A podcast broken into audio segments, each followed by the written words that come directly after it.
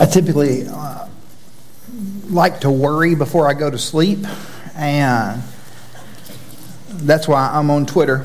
And two nights ago, I was uh, just catching up on the news, trying to hear from Elon, possibly win a Tesla. And I began to read as the various things that had taken place in science that day and in global uh, crisis and interaction. And in one tweet, I noticed that uh, a piece of the sun had broken off. I'm not sure where that thing was made, but I don't think it's supposed to work like that. It spun over the North Pole. Probably wasn't too, too close to us, just enough to leave me in disarray for a few moments. On top of that, we shot down two unidentified flying objects, still not identified. And there were green lasers over the state of Hawaii. And as I read through that, I thought, I'm going to tell Hope about this tomorrow because she typically calms me down. And she said, That's some doomsday stuff right there. Thank you. Thank you. We were in Mark 13 last week and we introduced ourselves or to what's called the Olivet Discourse and we looked as Jesus walked through the notions of the end of the age. And what we came to realize as we looked at that text was this it's more about our faithfulness than it is anything else. That Jesus has called his people to be faithful. The disciples ask questions about the end, and Jesus tells them things about discipleship. And even today, as we look at this text, which is even full of more language that seems overwhelming, it can cause us to be concerned or worried about the end of the world and what that's going to look like and why it's going to look like that and how that's going to impact me and affect you. And we can miss that God really, really, really has something for his people. And more often than not, we find ourselves in passages like this pulling out red string and, and putting things on boards. Or, or, we begin to think about can I get into the right cereal box and find a decoder ring? And we're looking for answers to things. So rather than us being people who think about it too much or don't think about it enough, let's Goldilocks this thing and think about it just right. Because as we look to this text today in Mark chapter 13, Jesus is going to point some things out to us, but I don't want us to miss those things. The big question when we begin to consider the end of the world is not why is Jesus waiting to come back? It's who should I be while I wait? Who am I supposed to be while I wait? And God wants you to be a person who trusts Him and as you trust Him, He wants you to trust Him in a way that is assured and in a way that is awake. He wants us to be people who trust Him. Because we do have this promise that runs throughout Scripture that we get to say from time to time in here from the creeds. And it's this that Jesus, we as Christian people believe that Jesus will come to judge the living and the dead. That is something that Orthodox believers are connected by. That Jesus will one day come back to judge the living and the dead. So, so let's not build bunkers and buy extra canned goods. Let's be people who see what does this passage have to say to us? What does the Bible actually want me to see? What would God have me to see? Because we can't believe more than what the Bible actually says. That is an unhealthy way to interact with Scripture. Uh, Kierkegaard said this When you read God's Word, you must constantly say to yourself, It is talking to me. It is talking about me. So let's be people who interact with the Word that way. Mark 13, picking up in verse 14. When you see the abomination of desolation standing where it should not be, let the reader understand then those in Judea must flee to the mountains. A man on the housetop must not come down or go in to get anything out of his house. And a man in a field must not go back to get his coat. Woe to pregnant women and nursing mothers in those days. Pray it won't happen in the winter. For those will be days of tribulation, the kind that hasn't been from the beginning of creation until now and never will be again.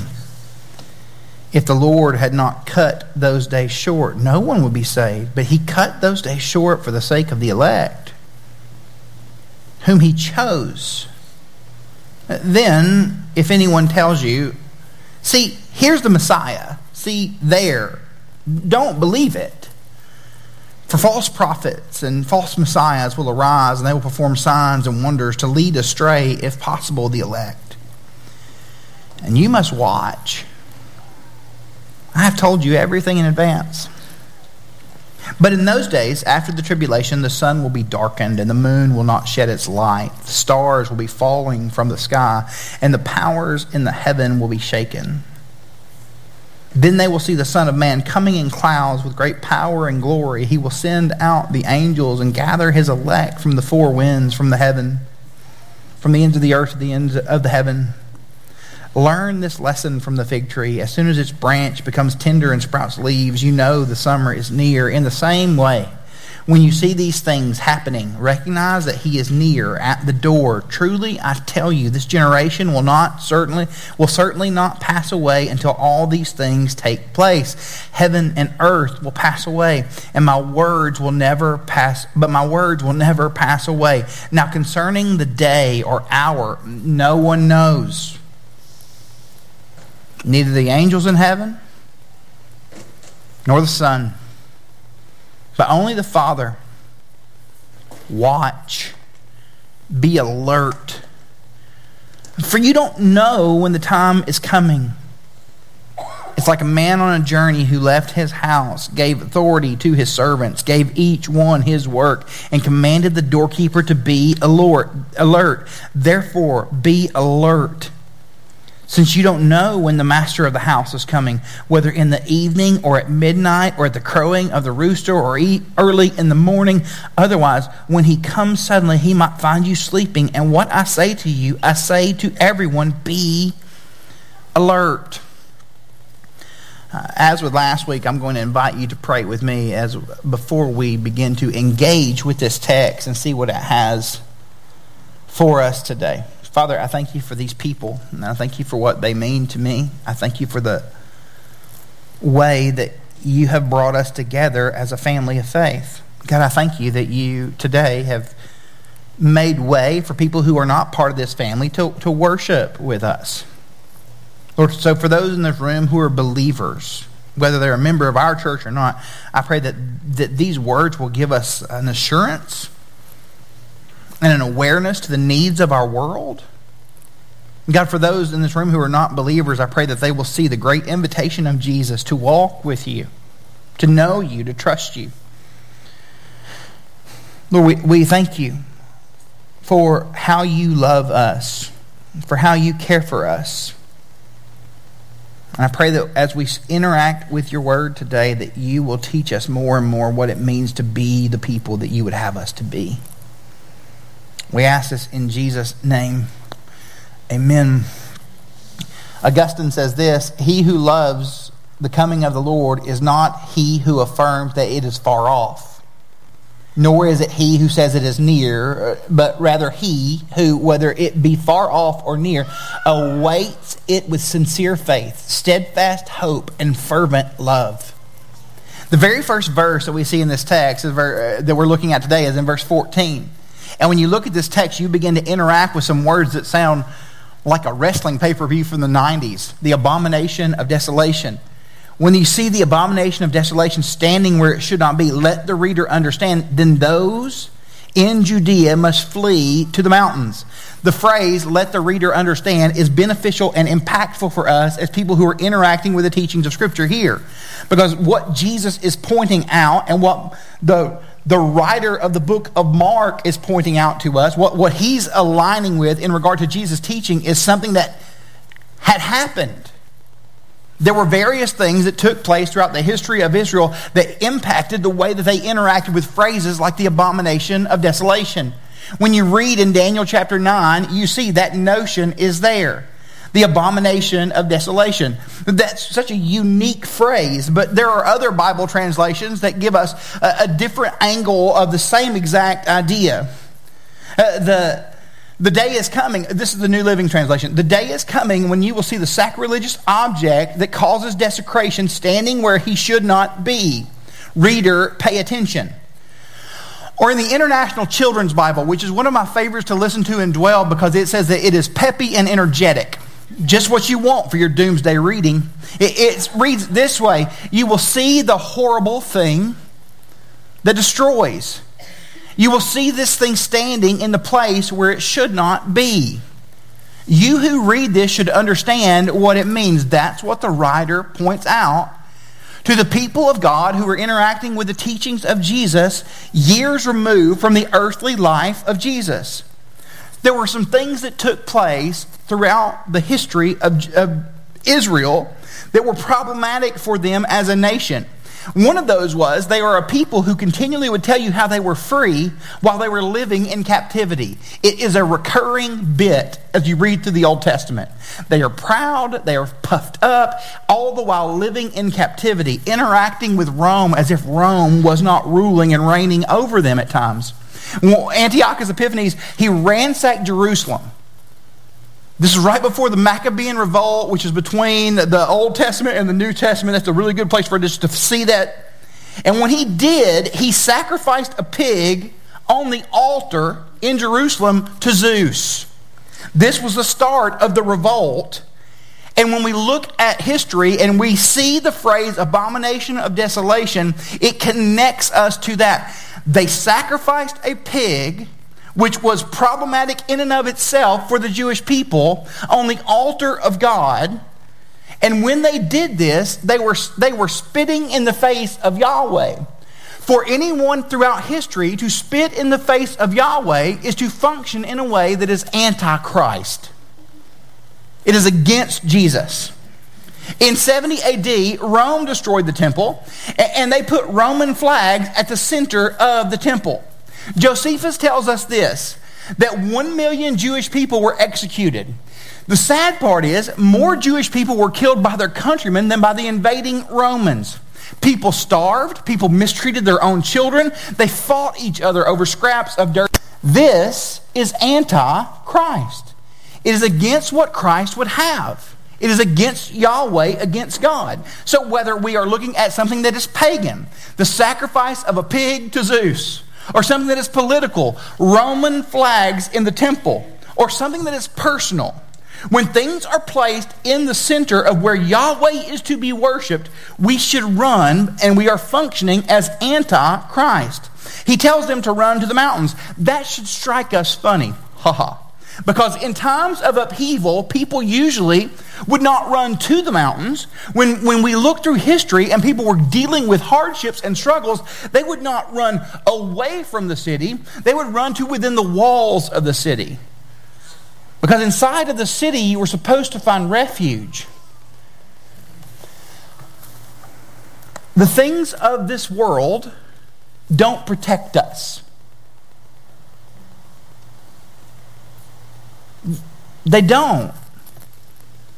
How often do the things of our world let us down? How often do we find ourselves subconsciously running to the elected official that we believe will bring about what we believed he should, would bring about? And then when this person was in a place of power, they let us down. How many of us have run toward the concept of, of family, hoping that family would be what family is supposed to be in a world that is undistorted, yet we are in a distorted world, and that family at times may let us down? How many of you have run to a spouse and been let down by the spouse? These are things that we go through, things that we struggle with. Run to the mountains, he says. Get away from this as fast as you possibly can. For the Jewish people who hear Jesus saying this and hear Mark alluding to it, we need to know this was obviously not the end of the world. We're here. But it was the end of their world. They had trusted in the wrong things, which led them to treat one another and interact with God in godless ways. It had trickled down from the top of Jewish society to affect every crevice of it. They had not they were puffed up and claiming to be free while they were living in this obvious captivity. They had not obeyed the call of our God to be the light of the world. They had trusted in the wrong things. The reason that I want and that I would encourage any of us to interact with a text like this with our current life in mind, our current situation in mind, is this. The Bible is speaking to us here, and we are looking at a historical situation where people trusted in the wrong things. This is why we read in the scriptures that some trust in chariots and others in horses, but we are to trust in the Lord our God. Are we trusting in our God? A man on the housetop must not come down or go to get anything out of his house. And a man in the field must not go back to get his coat. Woe to pregnant women and nursing mothers in those days. I do just a complete side note. I love when you read through this portion of the Gospel of Mark that Jesus uses women to illustrate what's taking place. He sees you.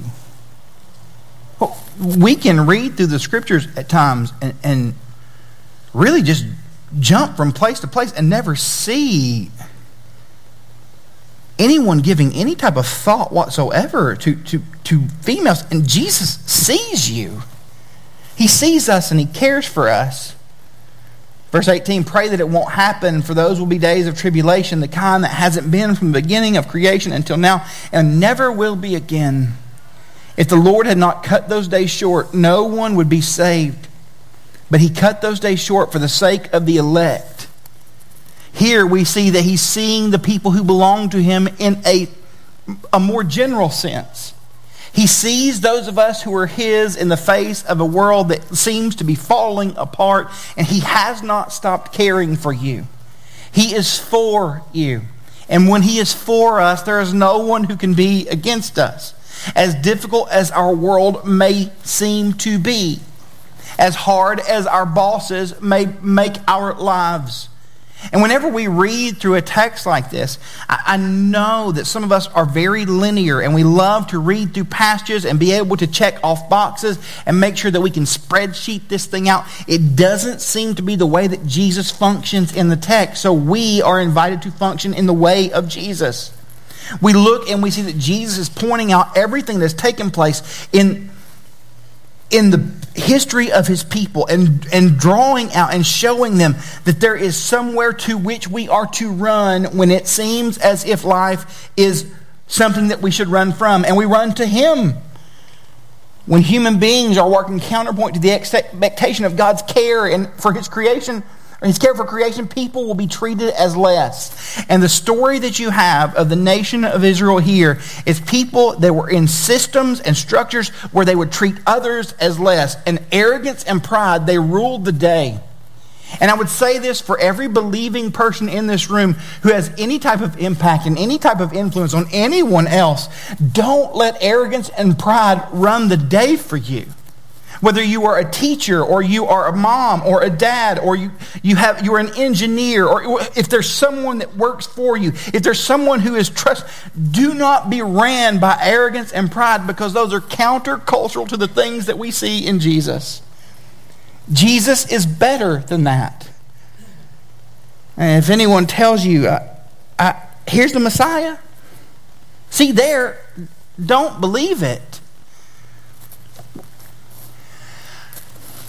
We pointed out last week, as we walked through 13, 1 through 13, the desire in the hearts of people to find false messiahs. Jesus is saying to these four men who were sitting down with him Peter, James, John, Andrew you're going to hear of false messiahs over and over. Don't believe that. And because God uses His Word to echo beyond that conversation, to reach the writer of the book of Mark when he puts this down, to eventually reach us, we will want to run to things that are opposed to God to find safety, to find a Messiah, to find hope. And when we run to those things, we are running in a way that is antithetical to the way of Jesus. For false messiahs and false prophets, they will arise. They will perform signs and wonders to lead people astray.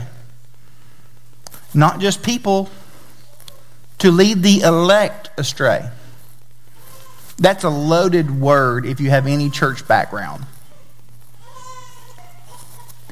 Jesus, as he says this, is talking about those who belong to God and how they may be led in a direction where they would live a life that is counterpoint from what God would have them to do and who God would have them to be.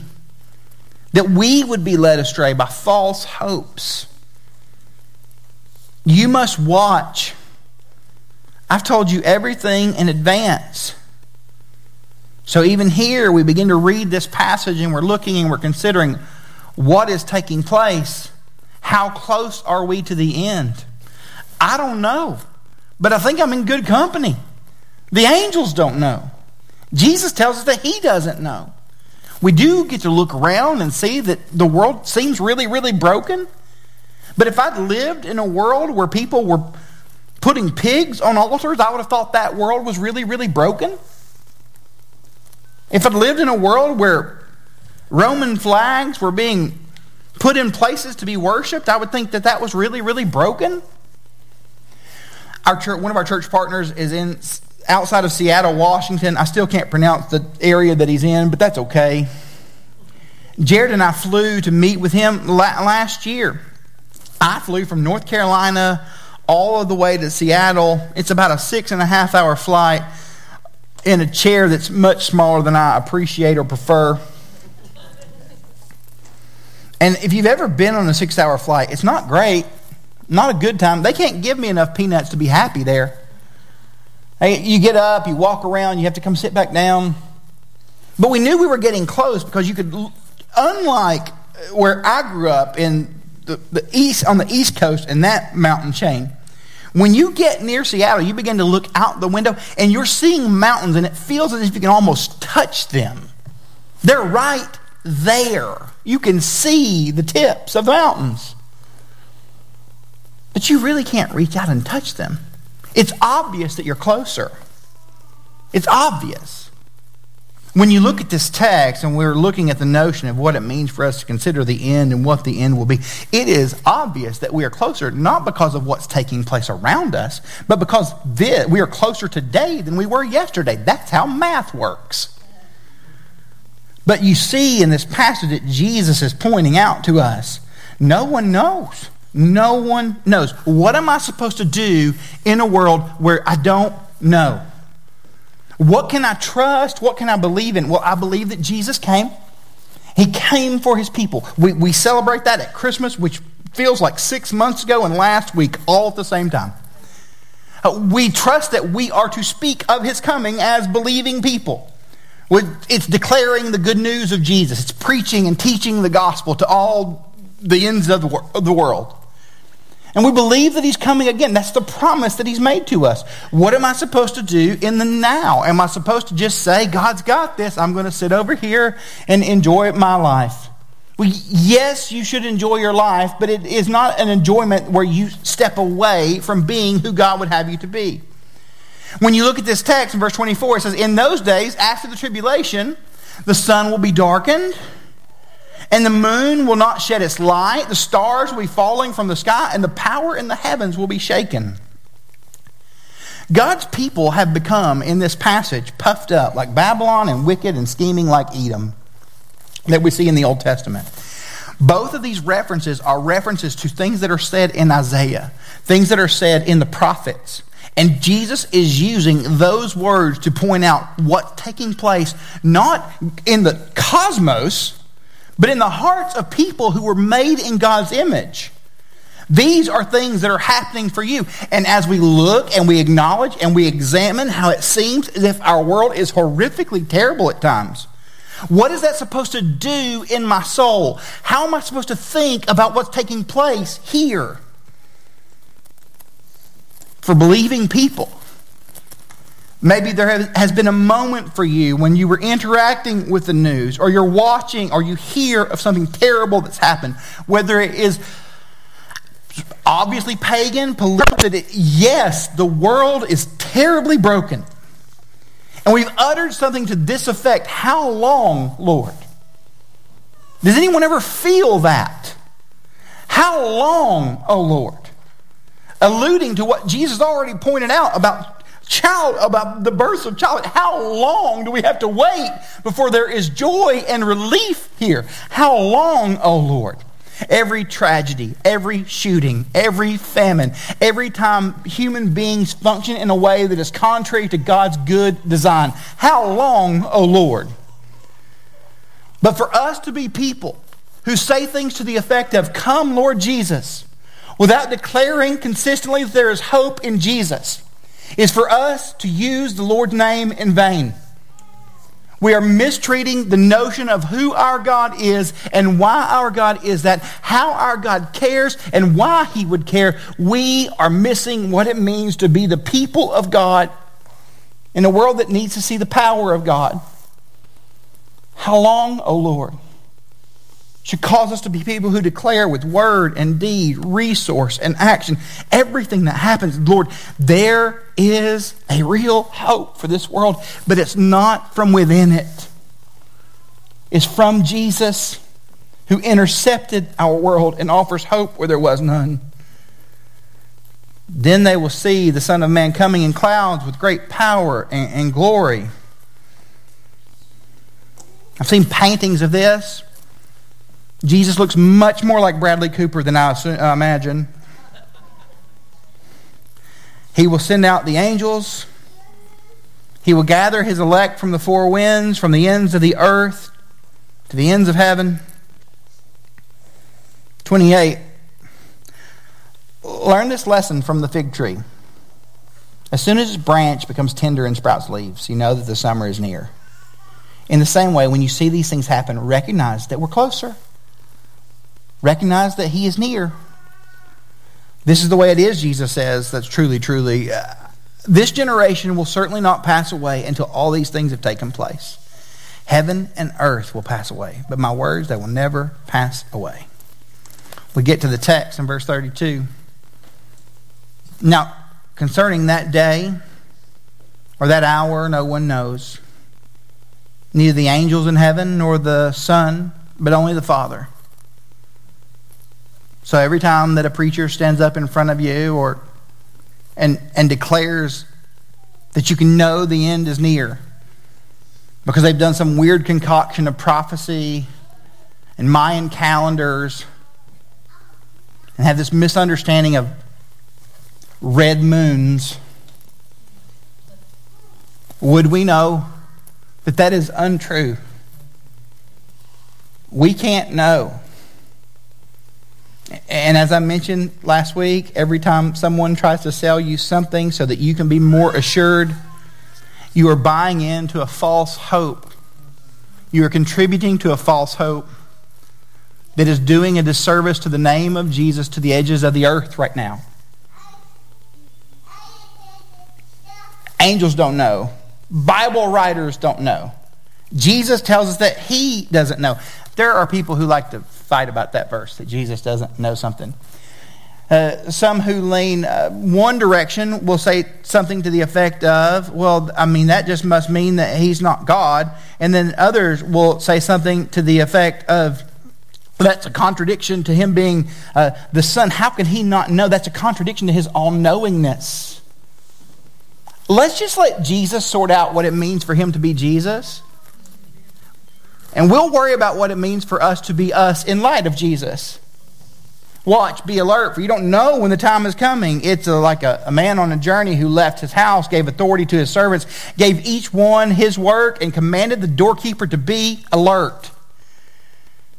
Be alert. You don't know when the master of the house is coming. Whether in the evening or midnight or the crowing of the rooster or early in the morning. Otherwise, when he comes suddenly, he might find you sleeping. And what I say to you, I say to you Say to everyone, be alert. Your Bible may read awake. Be awake. Be awake. Be aware. What is the purpose of this awareness? The purpose of the awareness uh, that you see Jesus alluding to in 34 through 37 is not so you can say, I told you so when it happens. If you, you may not get the chance to have that conversation. The purpose of alert and aware is not so much as to what will happen, but who we are representing in the in between. Because we are between those two things. We talk about the notion of the tribulation, and you, have heard that phrase. We are in a tribulation from the first coming of Jesus until his second coming. We're between those two times, and we are living in the how long, oh Lord, right now. We, as believers in Jesus, in a world that seemingly does not have any affection or alignment with Jesus, are to be alert and aware so that we can speak on behalf of Him when we are interacted with. So that we can live as if His impact on our life has mattered so that we can declare all of the good things that we believe have happened to us are a possibility for people who are far from Him. Don't sleep. Be awake. Be, Romans 13 talks about awakeness for believers. It, it's this idea of Paul's systematic letter in Romans, and then he goes into this poetic place where he says, Be awake, be aware. Remember who you represent. Why? Why in the world should I do that? What we claim as Christians is that my life is not my life, and your life is not your life. Contrary to consistent popular belief that I get to do what I want, when I want, the way that I want, because that's what I want to do. That can be said of everyone else who does not have an affection and a relationship with Jesus. And that's fine. And that leads to separation and that leads to condemnation. that, is what that is. But for a believing people, we are countercultural people who realize that my life is not mine, your life is not yours. I have a life that was paid for. So we're awake as representations and reflections of Jesus. So, what's that mean for you, and what does that mean for me? That means that for me, I need to be less grouchy sometimes. Because I can be grouchy. I've got good reasons to be grouchy. For you, it, means that you look at your own life. You look at what you do, you see, I, I'm not here for me. You're not a Dow for you. Because your life's not yours. Anything that we do as God's people is to be functioning in a way that says that we believe that Jesus come, that we believe that Jesus is coming again, and that we are in the in between. Be awake and be aware. Would you bow your heads with me this morning?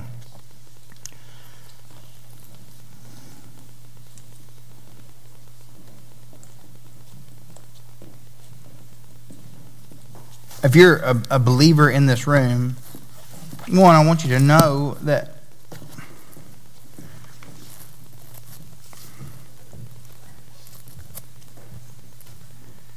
I want you to be encouraged by this truth God loves you.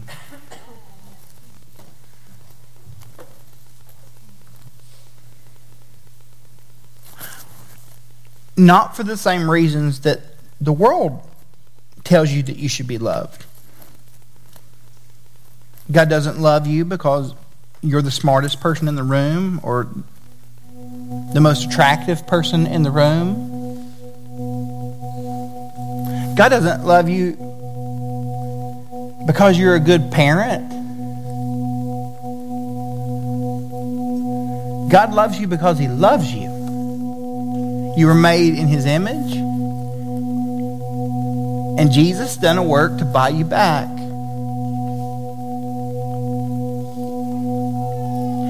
If you're not a believer, then God invites you to, to that truth that He loves you, that He wants to know you, that He wants you to trust Him.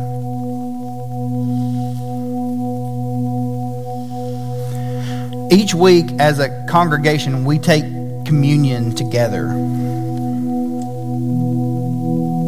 Where we consistently come back to that truth that Jesus, His broken body, His shed blood are our only hope that life, my life, and your life comes because of that. Is directed from that. It has expectations because of that. So, when you take communion today, uh, feel free to move in just a moment. Take the cup.